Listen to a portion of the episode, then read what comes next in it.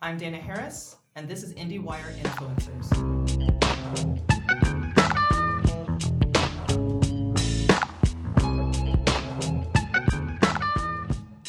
James White is not an easy movie. We follow the titular protagonist on a nervous breakdown of a self destructive journey that includes drugs, violence, and the impending death of his mother, who has been suffering from cancer. However, under the direction of Josh Mond and in the hands of actors Christopher Abbott and Cynthia Nixon, James White is more than worth the trip. In the process of understanding each other, they give performances that are no less than a tour de force and steer clear of melodrama because they feel so scarily real. And so we have Josh, Christopher, and Cynthia. Welcome.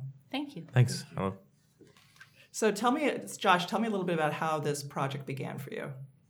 I was trying to figure out what it was that I wanted to say uh, years ago. My mother was sick at the time, um, and Antonio uh, had encouraged me to explore something in that vein. Um, and so I started reading a book that I liked, and I, I tried adapting that. I was encouraged to explore that, and uh, through that, I got to to dig into my own personal life. Um, it was kind of a much needed I don't know. Catharsis? Exactly. To the courage to get there. So yeah, so so, through that and through my partners, I was encouraged to explore my personal life. Okay, and so when you say um, your partners, are you talking about with uh, people at Borderline? Yes, Okay. Antonio Campos and Sean Durkin. Yeah, and actually, but um, why don't you tell us? I mean, I know a little bit about Borderline, but for those out there who don't, tell us a little bit about that because I think it's kind of a unique crew that you guys have there. Yeah, we met at NYU Film School, and we all all three of us wanted to be directors. And um, as soon as we started becoming best friends, we became business partners, and we just had the same agenda, which was to meet like-minded people at film school to to explore together with and to help make movies. And so for 12 years, we've been supporting each other to make films and sharing every dollar to live.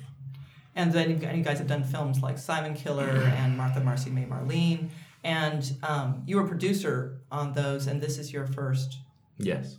First directorial. Yeah. So that's a heck of a thing, man. Just going, you know, if you're choosing this kind of cathartic work as a way, you know, as your as your entree into the world, did it just seem like that? It, it, it couldn't have been otherwise in terms of you know the first step. To me, that just seems terrifying. But maybe that's easier because it felt so personal. Yeah, I mean, I, was, I, I think it was the only thing that I could do um, because I was so consumed in my own head by something I didn't understand. And also, it just made sense to explore, like, learning how to make movies and st- learning how to be a storyteller with something so personal that had a, a lot of importance to drive you. And I think that's what making movies for me is about, and is to explore something that I don't understand or to to relate with people. And Christopher, you guys worked together on Martha Marcy May Marlene, Yeah. right? Yeah. That was my first film. And so, how did you? So, did it was for uh, Josh? Was it for you? Was it like obvious? This is you know this is going to be your, I guess your doppelganger. I mean, Right, the better looking. Can't, version can't, me. can't you tell?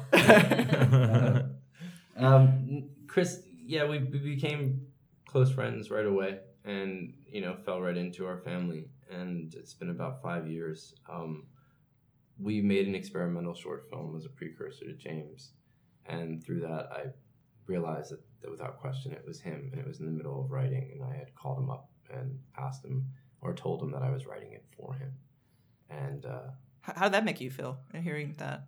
Aside from it even coming from one of my dear friends, it's it's extremely flattering to, to kind of hear that from someone and and just to know that someone's thinking of you, you know, in, in that way.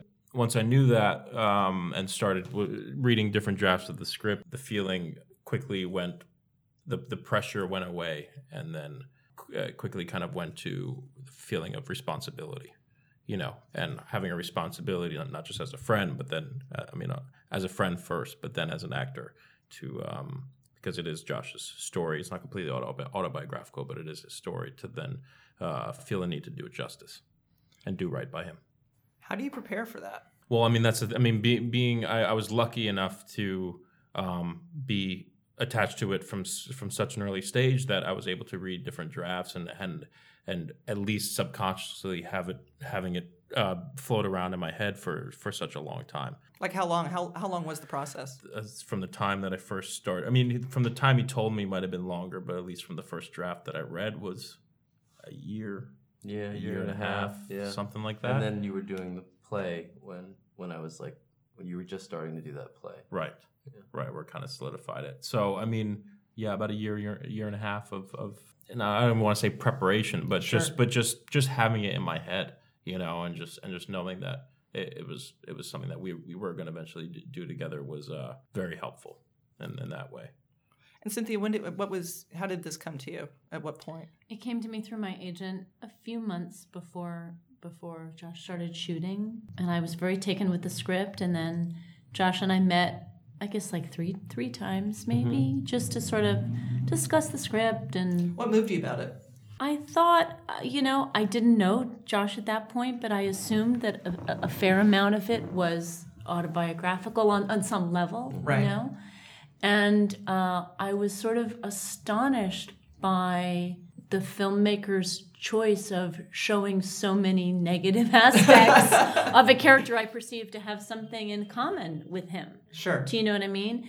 And and also, and it's one thing because he didn't tip too far. I mean, you could also have the person at the center of your story be a a, a villain. Sure. Well, he's not a villain, obviously, but that I don't know. I just thought it was such a brutally honest examination of the character's shortfallings, mm-hmm. you know, and failings. For me, at least, both as an actor in the thing and also as when I see it now as a viewer or even as a reader when I had the script, it didn't make me disengage from him or judge him. It actually made me invest in him more hmm. because I could see Did it make you feel like you could trust him in a way? I mean, no, but it, I could see his potential, and I could see how the all the characters in his in the film, from his mother to his best friend to his sort of godfather figure, they loved him so much. And obviously, they loved him, and, and they love one of the things they love about him is his potential.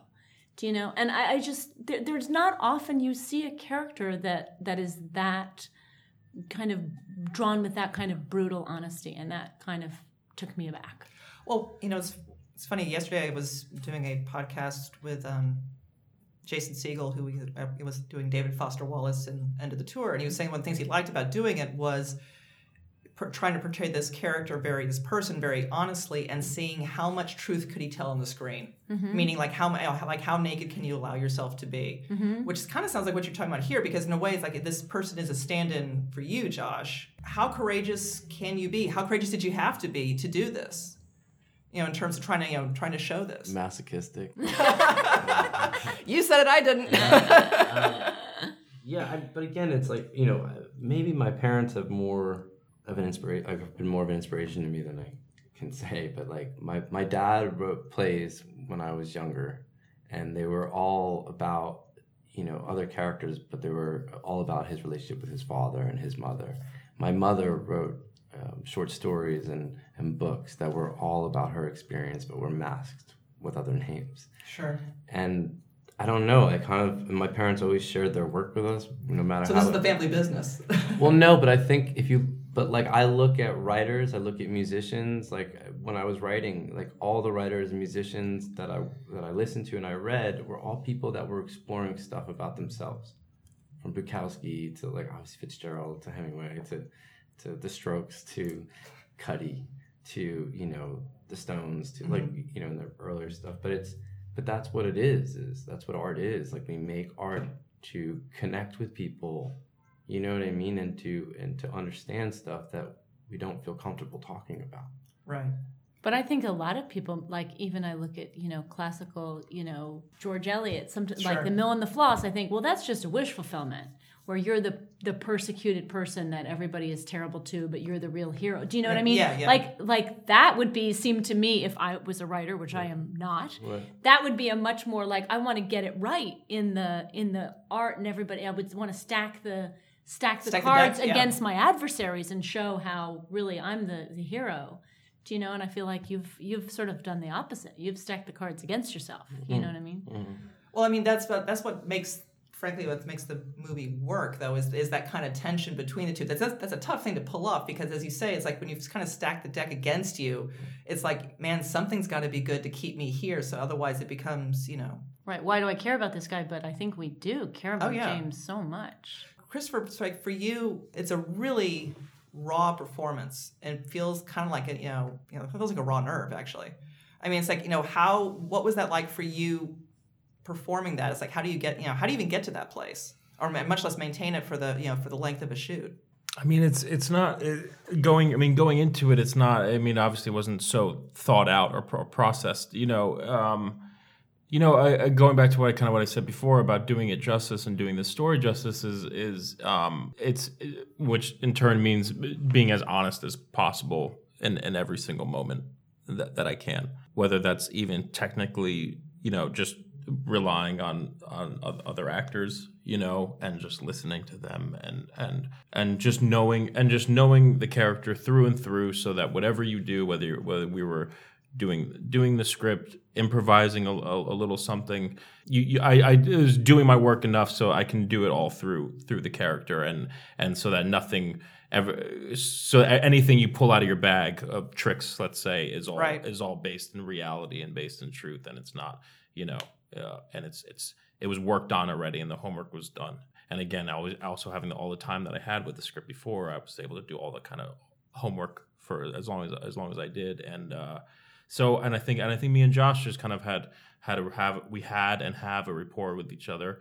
Um, I trusted him; he trusted me to to to, to do to you know and, and to do and to do what I do, and and and and that in itself is, is what was a blessing because I mean, so often you yeah, you, you can feel like easily feel like you're just a puppet or or you know or just feel like you're being told Sure. what to do and and and I, I often feel like I was I've been telling myself in my head I'm I, I I've I'm like well why why hypothetically it's like well why why did you hire me there, there- there's you know I mean, you mean, on other sets you feel you felt like yeah, and sometimes you know, and like, well, why did you hire me? Like, there, there's a reason why. Maybe, maybe isn't there a reason why you cast me, or, or not, or you know, or or so and so. I I I didn't have that feeling with Josh, and I and I felt free, and I felt I. I and, and and that's a, that's a gift in itself because I mean Josh also trusted me to to to to bring to bring everything that I brought to it, and I trusted him to tell me to kind of have the reins and and and, and guide it.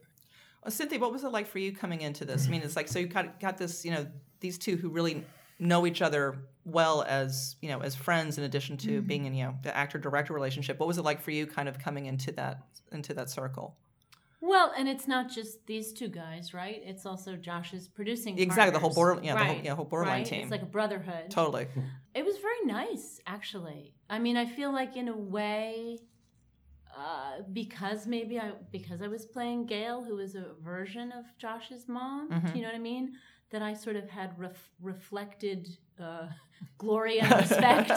do you know what I mean? Like I wasn't just myself; I was Sure. also myself and a stand-in for Josh's mom, who all these guys knew. So I feel like, I mean, I feel like my role on the set was sort of like you know, Josh's mom's role in their lives. Do you know what I mean? Like a lot of respect is given, you know. You feel like the also- set. mo- You feel like the set mom. yeah, exactly. The den mother, but also Yeah. it's like, but I'm not one of these guys, right? These are Right. like, you know, young young guys who are like, you know, hanging around with each other and they, you know. But also, you know, there are some roles that you get that either, you know, you're playing a historical figure in which case you have to try and Right. get it right because other people know what that person looks like and sounds like and all this stuff. And then there are uh, other roles that, you know, have like I did the play Rabbit Hole about a woman who loses a child whose child is killed. Right. I have luckily not lost a child, so I have no idea what that was about. So I had to actually do a lot of research and I had to read a lot of books and I had to talk a lot of to people who were very kind enough to talk to me about this horrible thing that had happened to them. But this, the the the, the elements of this story were none of them were unfamiliar to me. Do you know? I am a mother. I have children. I have sons. Um, my mother died of cancer in the same year that we made this film. You know, uh, like I know what it's like to have a dying mother and to feel like you can never do enough. Do you know what I mean for that person? And also being incredibly frustrated about that person is still drives you crazy the way they always did, and Only now they're dying. only now they're dying, but it doesn't sort of matter ultimately. They're still them and you're still you. Do you know what I mean? So all the uh, you know, growing up in New York in a faintly bohemian type of way, you know, having a parent who was tangentially in the arts brought you up with a love of that and you sort of carry their dream for them because maybe they didn't get to where they wanted to get to but you're going to get there all of these things are in my in my immediate firsthand experience. So there was not, you know, there was not a lot of need to Not, not a lot of in a way. It's not a stretch. It's like it's not a stretch yeah. really, yeah. But that's and that's what we connected on when we met. Like from the first time we met was that exact thing that you just said, and that's where I was just like I trust her. What was it like for you in terms of you said that you know you want to explore things that you don't understand. You know Mhm. that's one of the things that motivates you that you know to make a film. Do you feel like you gained understanding in the process of making this? Like you know, did it were further layers revealed? Yeah, um, I think one moment comes up uh, right away, which was we were shooting the Shiva scene where the stepmother was there and the stepdaughter, Right. and I had always kind of gone back and forth of like, is it a manic thing that she invited them over, or was it a a distraction from her own chaos in her life, it giving her something to do. And then when we were there, was talking to you or, or something, I or watching you or seeing you, but it, it became about she was trying to make an example for him. She was trying to teach him a lesson. Like, For James. yeah, that's how I I came to see Like it. the kind of generosity that that represented, or Kind of, but just like forgiveness or like, you know, doing stuff that's hard. Like, I, I felt like it was like while when I was writing it, I thought it was a very like it was she was being manic in some part of me, and then when I was there on the day, I think my eyes kind of opened to the fact that she was that was more of a justification. Like that was, do you know what I'm trying to yeah, say? Like yeah, like like I never would have believed that. I would have think it was something darker. And that day, I was able to see that didn't happen in my real life, but I was able to see like that kind of decision came from a selfless place. came from a good place and not from a Yeah, not, not, from a melodramatic one. Yeah, and so I've had moments. I had moments like that throughout the film where I was, you know, either watching her or just living through it, shooting, seeing the lessons that that Gail was teaching James in the scenes that James, where I used to side, where I was like, oh no, it's,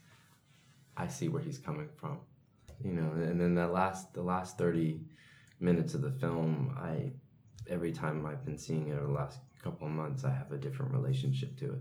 How so? Well, when I was editing the scene, I would I would watch it over and over and over again, and so I would try and switch my focus. I'd watch Cynthia, I'd watch Chris, I'd try to watch both of them, you know. And when now when I watch it, I don't, I'm not conscious of where my eyes are going. It's just going, and it's kind of like as corny as it sounds, it's a continued relationship with my mother, and it makes me have a marker on where I am in my life at the current moment. So it's ever changing. Does Uh, yeah, that's really interesting though. I mean, it's like um, in in terms of like it sounds like a you know it's like a living document. Yeah. yeah, but it's it's it's a it's kind of it's a conversation that my mind is opening up to more and more as I as I have more experience. Cynthia, the role I mean the role of Gail is you know it's an extraordinary one. and As you say, you know, came to you through your agent. How rare is it to get to see roles like this? I mean, it's like it's a really popular conversation for us at IndieWires in terms of like the role, how you know, difficult it is to find great women's roles. Did it just really just stick out on that basis alone? I mean, i i the whole thing appealed to me. Certainly the role appealed to me, but the whole thing appealed to me. The film itself um, appealed to me. And I think how interesting and varied Gail is. She's not just like a really interesting character in an otherwise Sure. bland project. Yeah, what's the point of that, right? Well, I mean, look, yeah. there's a point in that. I'm not saying I wouldn't take that. I would. You know what I mean? But I think that that Gail is as individual as she is because everything about the film is as individual as it is. And so, you know, I, I mean, I have to say, in my own experience, and maybe if you to ask me this question a year from now, I would say something different. But I feel like the older I get, certainly the roles are fewer, but they are, if anything, more interesting. There are maybe less of them, but I feel like we're at a unique, I don't know if unique, we're, we're an exciting time um, in our storytelling that, you know, a person my age, like I'm going to be 50 next year, a person my age who is often cast at this point as a mother, as I Right. am in real life, you know, the mothers from, from 20 years ago in the movies, they were just kind of like nice ladies. yes, Do you know? yeah, look like Betty Crocker. Yeah, and they were just there to be supportive and understanding, and you know.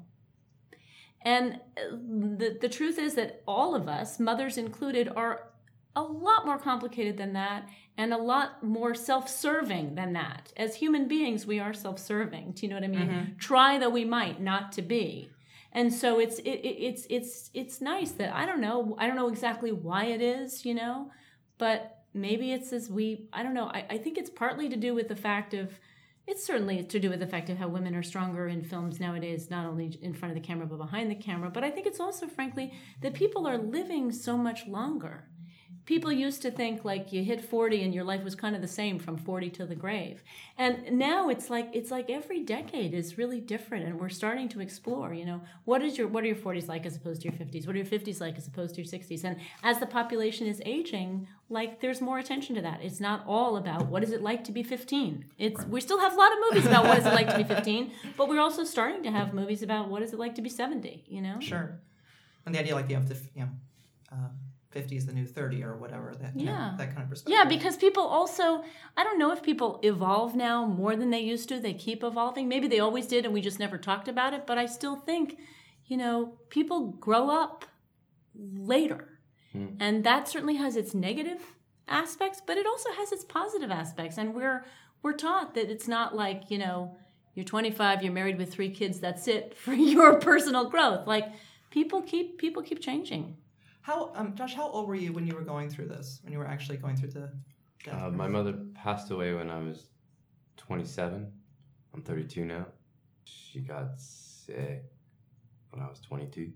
I mean, you're at the press junket stage of the, Right. you know, of the journey. Right. Do you feel like this is something where it's like you're gonna, you feel like you've, you've got gained some understanding, or and or is it something you think is just gonna keep going?